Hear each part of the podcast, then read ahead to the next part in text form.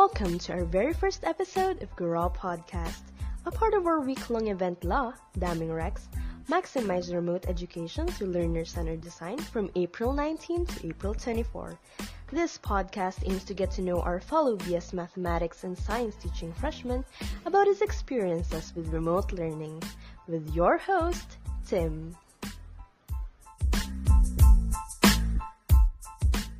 Good afternoon, everyone. How are we all feeling today? I'm so excited to be part of the first ever Guru podcast. I am Timothy Baltimore. Make sure to stay updated with our Guru week activities. We'll be posting our mini-series podcast and infographics for the whole week. And for our main event, we'll be conducting a webinar about maximizing remote education through learner-centered design so don't forget to visit and like our Facebook page, UP Guro, Mathematics and Science Teaching Society, and follow us on Twitter at UP Guro 2005. Today, we'll hear insights from our MST freshie about his overall experience in remote learning, how heavy the requirements are, and how different their expectations are from what they're currently experiencing. Our first guest is a BS Mathematics and Science teaching freshman student in UPLB. In his junior high school years, he was part of the student council for two terms, a member of Youth for Environment in school organizations for two terms, and an editor of school newspaper publication for two consecutive years. And ito pa, he has also joined several mathematics and science quiz bees. Wow. Last but not the least, he graduated in senior high school with highest honors. Currently, he is a youth leader of their local church. Ladies and gents, please welcome Kirby. Hello Kirby, welcome to the show. Thanks for having me, Kim. I'm excited to be here. So, Kirby, um, wag na tayong magpatumpik-tumpik pa. Uh, let's start with our first question. What is your initial reaction when you got to know that this school year will be conducted online? Um, actually, hindi ko alam if this was a passive response. Pero honestly, sabi ko noon, um, okay, sige, hindi naman kasi mabuti na mag face-to-face classes dahil nga may pandemic. And meron naman akong phone at laptop, though wala akong wifi. Pero nasa isip ko nun, um, maiso-survive ko naman siguro. Nag-bridge program din ako before. Mm-hmm. And um, somehow, nagkaroon ako ng idea about how online classes would actually work. Yun yung naging basis ko, kumbaga, starting point. Pero hindi naman lahat katulad ko na may laptop, maayos na phone. So I wondered, paano yung iba? Like, how would they put up with all the struggles ahead? So, nakakalungkot din no, na maraming matcha-challenge talaga and maraming mahihirapan. Okay. So, what were your expectation on what will happen this sem or last sem? Um, di ba, syempre, freshie ka, pumasok ka ng UP nang biglang nagka-pandemic. What yes. were your expectations? Um, my expectations, siguro, um, in a larger scale, I really thought of how how does it feel being a UP student? Um, now that remote learning ang um, delivery ng classes. So, I expected na mahihirapan talaga ako in a sense that, syempre, masanay ako. Siguro tayo namang lahat sa traditional face-to-face classes. Mm-hmm. And also, nag-expect ako na it would be more of like a self-learning. So, um, kidding aside, naisip ko rin na maya-maya mali na yung tinuturo ko sa sarili ko kasi more of self-learning nga. Okay. May adjustment ba na nangyari? Sa'yo? Uh, sa tingin mo, di ba, from face to face, biglang naging online, may adjustment bang nangyari sa'yo? Um, I could say na yung vast adjustment ko, yung was during the first um, SEM. I mean, I've been through a lot of trials nung nakaraang SEM But hindi ko naman sinasabi na hindi na ako nag adjust ngayon kasi there's still some mm-hmm. sort of, alam mo yun, fine-tuning. Especially, yeah. mas mahirap talaga yung mga subjects ko. Kumbaga, um, mm-hmm. higher mathematics, higher sciences. So, hindi pa ako fully nakaka-adapt sa ganitong setup. Okay. So, kagaya mo, um, kami din na putol, di ba? From face to face, biglang naputol, naging online. So, up to this day, may mga adjustment pa din talagang nangyayari. Yeah. Hindi pa din fully nakakapag-adjust lahat ng students. Kasi may mga problema pa din nag-a-arise. What was your worst experience during this semester or last sem? Uh, worst experience ko siguro is nung na-aksidente ako. That was November. So hindi pa tapos yung SEM noon. Lucky enough, uh, marami na marami na ako natapos na requirements na good for the uh, following weeks. So kung hindi ganun, siguro mas mabigat yung burden sa akin. And um, hindi rin ako nakaka-attend ng synchronous sessions, hindi ko maituloy yung mga gawain ko na undone kasi may kas yung ano ko eh, yung pa ako hanggang hanggang tuhod. So mahirap talaga gumalaw. Buti na lang uh, less than a month na tapos na yung SEM nun. So thankful naman ako kasi ngayon nakakalakad na ako. Mm, okay. So, thankful tayong lahat na nakagaling ka na sa ano mo, sa aksidenteng nangyari. So, nabanggit mo yung synchronous synchronous session. 'Di ba? Um, this SEM, currently this SEM, nakaka-attend ka pa ba ng mga synchronous sessions? O medyo nahihirapan ka? Ganun. Um, actually, goal ko talaga ngayong SEM na maka-attend sa halos lahat ng synchronous sessions. Kasi last SEM, hindi talaga ako nakaka-attend, especially dun sa mga major subjects ko. So sabi ko, ang goal ko ngayon is ma-attendan ko lahat. Mm. Yeah, so nakaka-attend naman ako so far. Okay, that's good, ha? Um, next is, do you have your own space in your house? Um, sa kwarto ko may sarili akong maliit na study table and comfy naman akong gamitin yon. Then may nipa house din kami sa labas and minsan doon ako nag-aaral kasi malamig. Kumbaga Mhm. parang stress-free yung environment. And um, maganda mag-aral doon, especially kapag ano kailangan ko ng mas malaking table and mas malawak na space. Yon. Mhm. So, tatanungin kita ulit. Um, do you prefer na sa ganyang setup, mas comfortable ka or nasa classroom ka talaga? Um, mas gusto ko talaga yung nasa classroom kasi um, ayun, may mga kaklase ka na makakausap kaysa dito Mhm. parang pakiramdam ko uh, isolated ako eh. Sabihin na natin stress-free yung environment pero um, iba pa rin yung ano yung atmosphere kapag nasa classroom ka. Ah. pero um, during synchronous classes, syempre, di ba, sabi mo, may mga nakakausap ka. Syempre, may mga ano pa din, may mga nakakausap ka pa din through messenger chat. Yeah. Pero Online. ano, very limited na lang eh. Mm, online online na din yung chismisan, yung kwentuhan with seatmate. Yeah. um, next is, can you tell me some tips that you realized during this sense setup? Um, siguro, ang maipapayo ko is kailangan ma-identify natin clearly kung alin yung priority natin at a certain time. Siyempre, kapag nag-aaral ka, aral ka lang. Kapag pahinga ka, pahinga lang. So, naiintindihan ko rin naman na minsan nako-compromise yung rest natin dahil sa Rex. Di ba? Dami kasing requirements, di ba? Yes. So, ayun. Now, mahalaga na matuto tayong mag-triage. Um, kung alin yung pinaka-priority natin, yun ang uunahin. Kapag nag-aaral at hindi naman kailangan ng cellphone, ilayo muna. Kasi minsan ako, nagsosolve ako ng problems sa nuclear chemistry. Tapos, maya-maya nagpe-Facebook na pala ako. So, ganun. Siguro konting bawas sa ano, sa SOCMED, sa Facebook, sa Twitter, ganun. Then kapag pahinga na, saka tayo mag-binge watch, yan, gawin natin yung mga activities natin aside from uh, doing academic requirements. Yan, so priority talaga.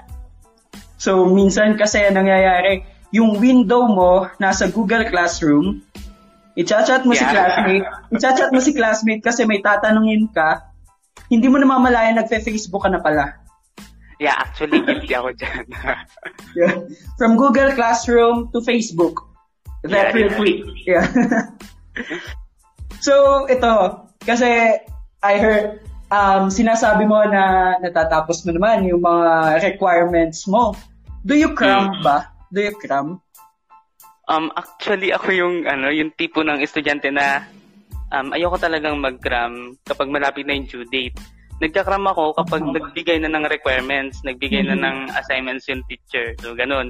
So, kapag uh, next month pa yung due date, basta na-post na yun sa Google Classroom, natitrigger na ako na agad na gawin yun. Kaya ang tendency ko is gawin ng maagap yung mga requirements. And napansin ko rin yan nung last end, di ba meron tayong ano, MST 101 series. So kapag nandiyan yung gawain, gusto ko is matapos ko na agad or at least masimulan. Ayoko rin na i-sugarcoat yung ang cramming kasi nagbibigay siya ng drive sa student to work pero para sa akin nawawala yung quality kapag nag-cram ka dahil malapit na yung date of submission. So refrain tayo doon. So mas yeah. mabuti talaga na gawin ng mas maagap. Yes. Lalo na yung mga ano, kasi tayo, hindi lang naman tayo basta ano eh, hindi lang tayo basta nagsosolve MST pero hindi tayo nagsasaulo. More yeah. on paperworks din. Kagaya ng MST 101, di ba? MST 101 series natin. Kailangan din nating mag-observe sa yeah. classes. Ngayong online class din, nagawa ng paraan. Nag-observe tayo through online, Google Classroom. So, yung mga paperworks natin na mahaba, yun, good na inaano mo na kagad, ginagawa mo na kagad. Yes. And actually, ah. yung sa observation ng classes, ano, ginagawa ko siya kapag patulog na ako. Then, nagno-notes na lang ako sa cellphone ko para after ko mag-observe ng 1 hour, 2 hours, yun, diretso tulog na. Parang, yun yung nagiging pahinga mo. Oo. pahinga? Pahinga yeah. na rin ba yun? So, um, kasi iba-iba naman tayo, Kirby. Iba-iba tayo. May, yes. Yung iba dito, umaga, yung iba gabi. Para sa'yo, hmm what is your best time for studying? Best time? Meron ba? Um, I think ano, 5 a.m. to 11 a.m. mga ganun bago mag-lunch. Um, mm-hmm. Sa gabi kasi hindi na masyadong nag-work yung utak ko kasi mabilis ako antukin, sa maaga pa ako matulog. So, opportunity yun para gumising ng maaga at doon nagpa-function ng maayos yung utak ko. And then yung time ko talaga for Chem 18.1 sa Mat 27. So, kapag mm-hmm. ako naman kasi medyo inaantok na rin ako noon. So, prefer ko na gumawa na lang ng requirements like lab report, essay, saka yung mga learning tasks sa MST 101 series, ginagawa ko yun ng hapon. Mm-hmm. And um, pero yung aaralin ko talaga, I believe it is best at dawn onwards than before mag-lunch. Yun yung best time ko to study. Okay. Yan. So, siguro nakuha mo din yan since ano high school. Kasi yeah. 'di ba, high school tayo 7 to 5 PM. So mag-aaral mm. tayo madaling araw. Kaso ngayon, yes. in my case ha, um, nabago eh. Uh, kasi iba-iba na naman na tayo ng schedule. So, mm. siguro for me, best time talaga is evening, pamadaling araw. Uh, kung ano, kung night person ka. mm.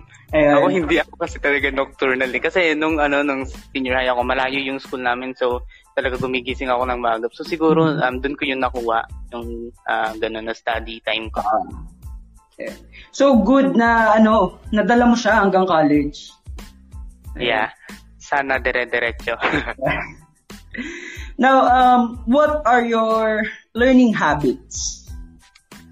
Learning habits? Um, ano, siguro yung first resort ko kapag nag-aaral ako is um, yung mga binibigay na materials sa mga LMS natin. So kapag satisfied na ako sa learnings doon, naintindihan ko na maayos, okay na ako doon. Kapag hindi pa, ang second resort ko is uh, yung mga libro ko and ilang reading material sa internet.